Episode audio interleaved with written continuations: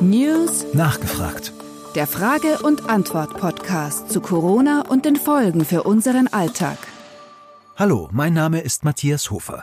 Und in dieser Folge zu Gast ist Professor Dr. Thomas Stegemann. Er ist Facharzt für Kinder- und Jugendpsychiatrie und Psychotherapie und er ist Professor für Musiktherapie an der Universität für Musik und Darstellende Kunst in Wien. Außerdem ist Dr. Stegemann der Initiator der Website lieblingslied.at. Dazu später mehr. Herr Professor Dr. Stegemann, schön, dass Sie sich Zeit genommen haben. Schönen guten Tag. Welche Rolle kann Musik in der jetzigen Situation einnehmen?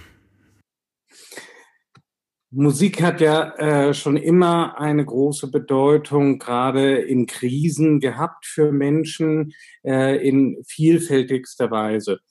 Und ähm, es gibt eine ganz interessante Studie von äh, Wissenschaftlern aus Deutschland und den USA von 2013 schon, wo in einer großen Studie ähm, untersucht wurden, welche Funktionen hat Musik für äh, Menschen im Alltag.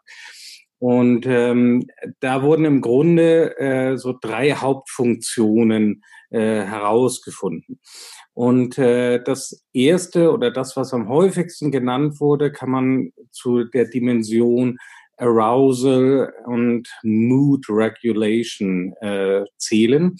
Das heißt, ähm, hier geht es um äh, Aktivierung, Entspannung, um das Auskommen oder äh, eben Regulieren, äh, Balancieren von eben auch negativen Gefühlen. Und ich denke, dass das etwas ist, was äh, Menschen gerade jetzt auch äh, sehr nutzen, äh, wenn sie sich sozusagen auch selbst mit Musik therapieren.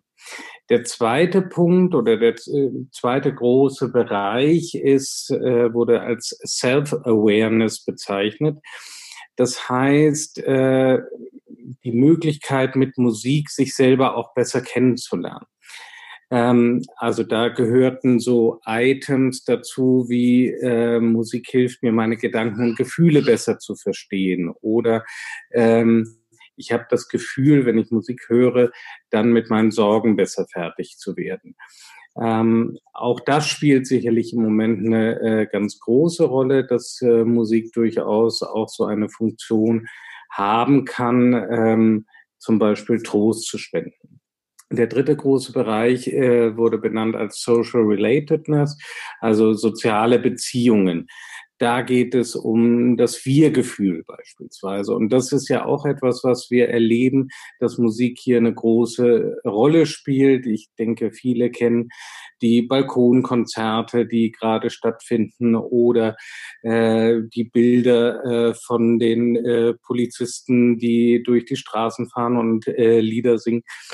Also hier spielt natürlich äh, Musik für das Gefühl von Gemeinsamkeit, äh, für äh, gesellschaftlichen Zusammenhalt eine ganz große Rolle.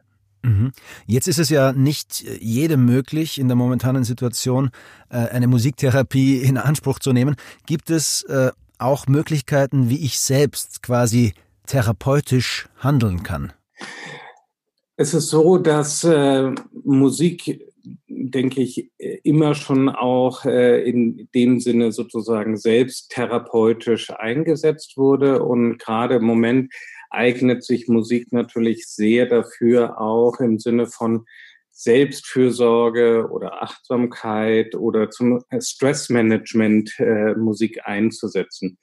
Und es gibt da ähm, von Tobias Esch das sogenannte Bern-Modell zum Stress Management. Bern, äh, die Buchstaben stehen für Behavior, Exercise, Relaxation and Nutrition.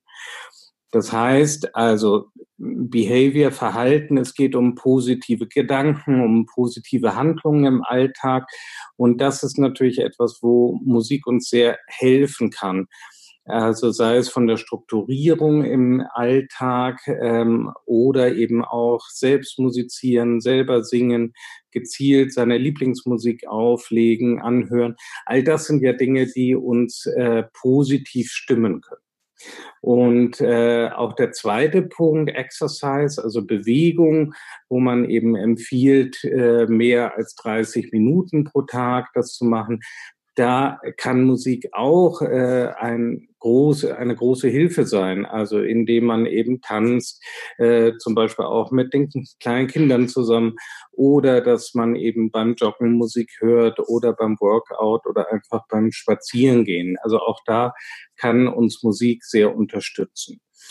Dann äh, der Bereich Relaxation, Entspannung. Ähm, hier ist das große Feld eben der Entspannungsmusik auch zu nennen. Und der letzte Punkt, glaube ich, ist äh, ganz wichtig, auch wenn er jetzt nicht so viel mit Musik zu tun hat, also gesunde Ernährung, äh, darauf zu achten.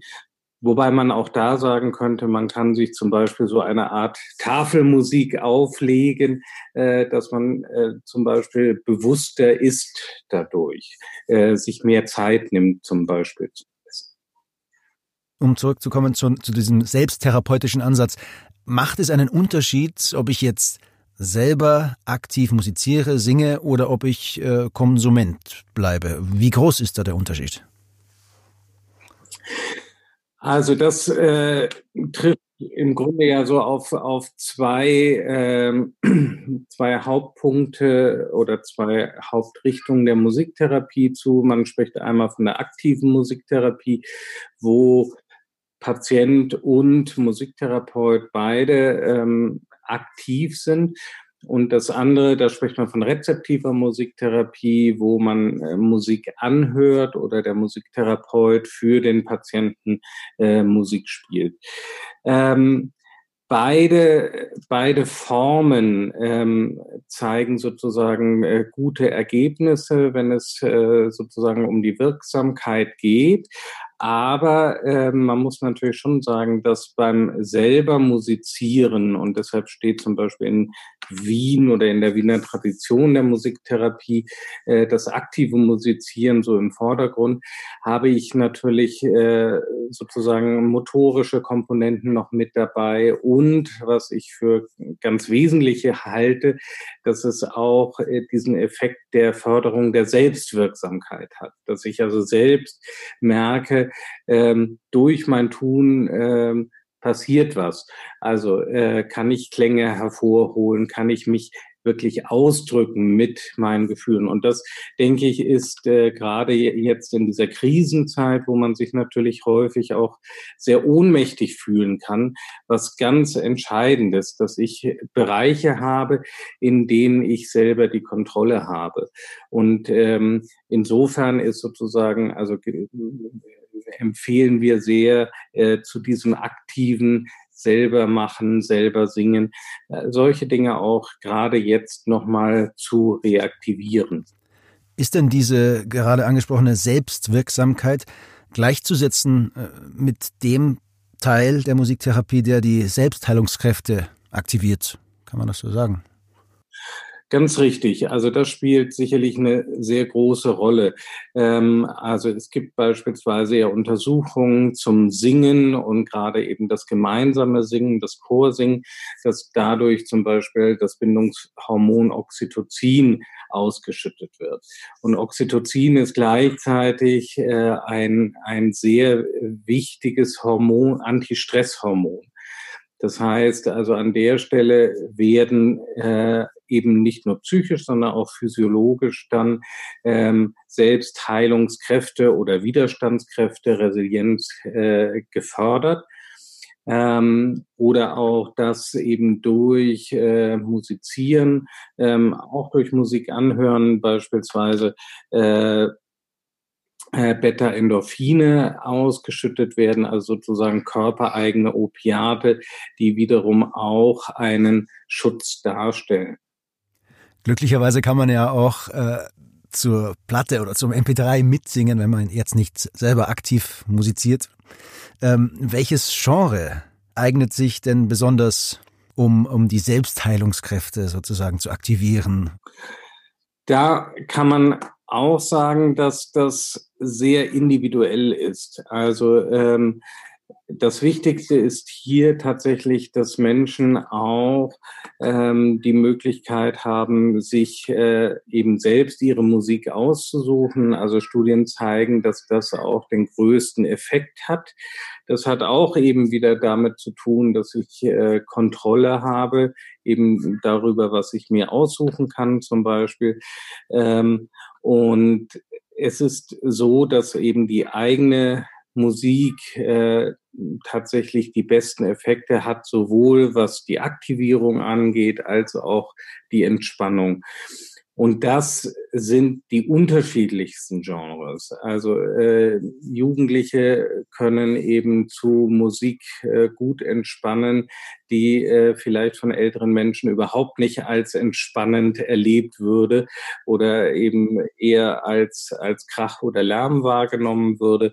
Und umgekehrt kann beispielsweise klassische Musik, die äh, so als Inbegriff vielleicht dann eben der Entspannungsmusik eben für die ältere Generation gilt, ähm, Jugendliche eher nervös machen oder gereizt.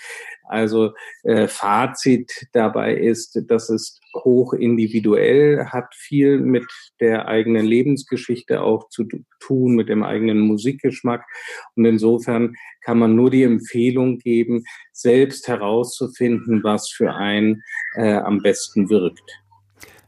Ganz zum Abschluss, haben Sie vielleicht noch ein, zwei individuelle musikalische Empfehlungen Ihrerseits für unsere Hörerschaft parat? Ganz nach Ihrem persönlichen Geschmack.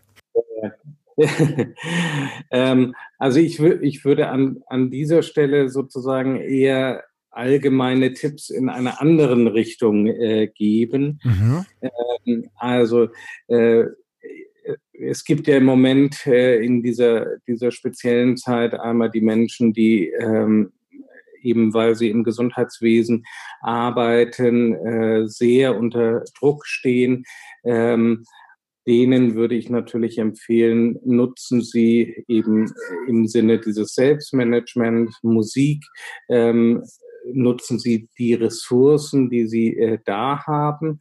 Und dann gibt es äh, die vielen Menschen, die auf einmal ganz viel Zeit haben. Und auch denen äh, würde ich sagen, eben nutzen Sie sich, nutzen Sie die Zeit, um rauszufinden, welche Musik für Sie welche Wirkung hat. Legen Sie sich Playlists an probieren Sie vielleicht neue Musikrichtungen mal aus, äh, machen Sie Höheexperimente, also gehen Sie bewusst jetzt auch äh, durch die Stadt, die ja äh, jetzt auch ganz anders klingt, wo so wenig Menschen da sind. Also ähm, oder achten Sie äh, besonders auf die äh, Vogelstimmen, also auf das, was sich sozusagen draußen auch äh, tut. Herr Professor Dr. Stegemann, Sie haben im Vorgespräch eine Initiative erwähnt, die da heißt Lieblingslied.at. Um was geht's denn da? Bei Lieblingslied.at geht es um ein präventives musiktherapeutisches äh, Projekt, das wir äh, gerade äh, vorbereiten und was in Kürze starten soll. Äh, das ist eine gemeinsame Initiative vom äh, Berufsverband der Musiktherapeutinnen in Österreich und äh, der MDW Universität für Musik und Darstellende Kunst Wien. Dabei geht es darum, dass wir für Menschen, die in besonderer Weise derzeit von Ausgangsbeschränkungen betroffen sind und möglicherweise auch noch länger äh, betroffen sein werden, dass wir für diese Menschen ein äh, musiktherapeutisches Mini-Angebot machen wollen. Und zwar, dass sie über diese Webseite ihr Lieblingslied sich wünschen können und äh, wir werden dann sozusagen mit Musiktherapeuten, die sich ehrenamtlich betätigen, diese Menschen kontaktieren. Äh, ein Musiktherapeut äh, bereitet dieses Lied oder dieses Musikstück vor und äh, spielt das dann über Telefon oder Video äh, der betreffenden Person vor. Und es gibt die Möglichkeit, dann noch ein Gespräch anzuschließen. Und dies soll ein Beitrag sein, äh, Menschen die Möglichkeit zu geben, persönliche Kontakte zu haben, über Musik, über Musik auch zu sprechen und darüber Ressourcen zu aktivieren und gegen Gefühle von Einsamkeit, Isolation, äh, diesen Gefühlen entgegenzuwirken. Sehr schön. Lieblingslied.at werden wir natürlich auch in den Show Notes zu diesem Podcast verlinken. Herr Professor Dr. Stegemann, vielen lieben Dank für die Informationen und ich wünsche Ihnen einen schönen Tag. Bleiben Sie gesund. Sehr gerne. Danke. Auf Wiederhören. Wiederhören.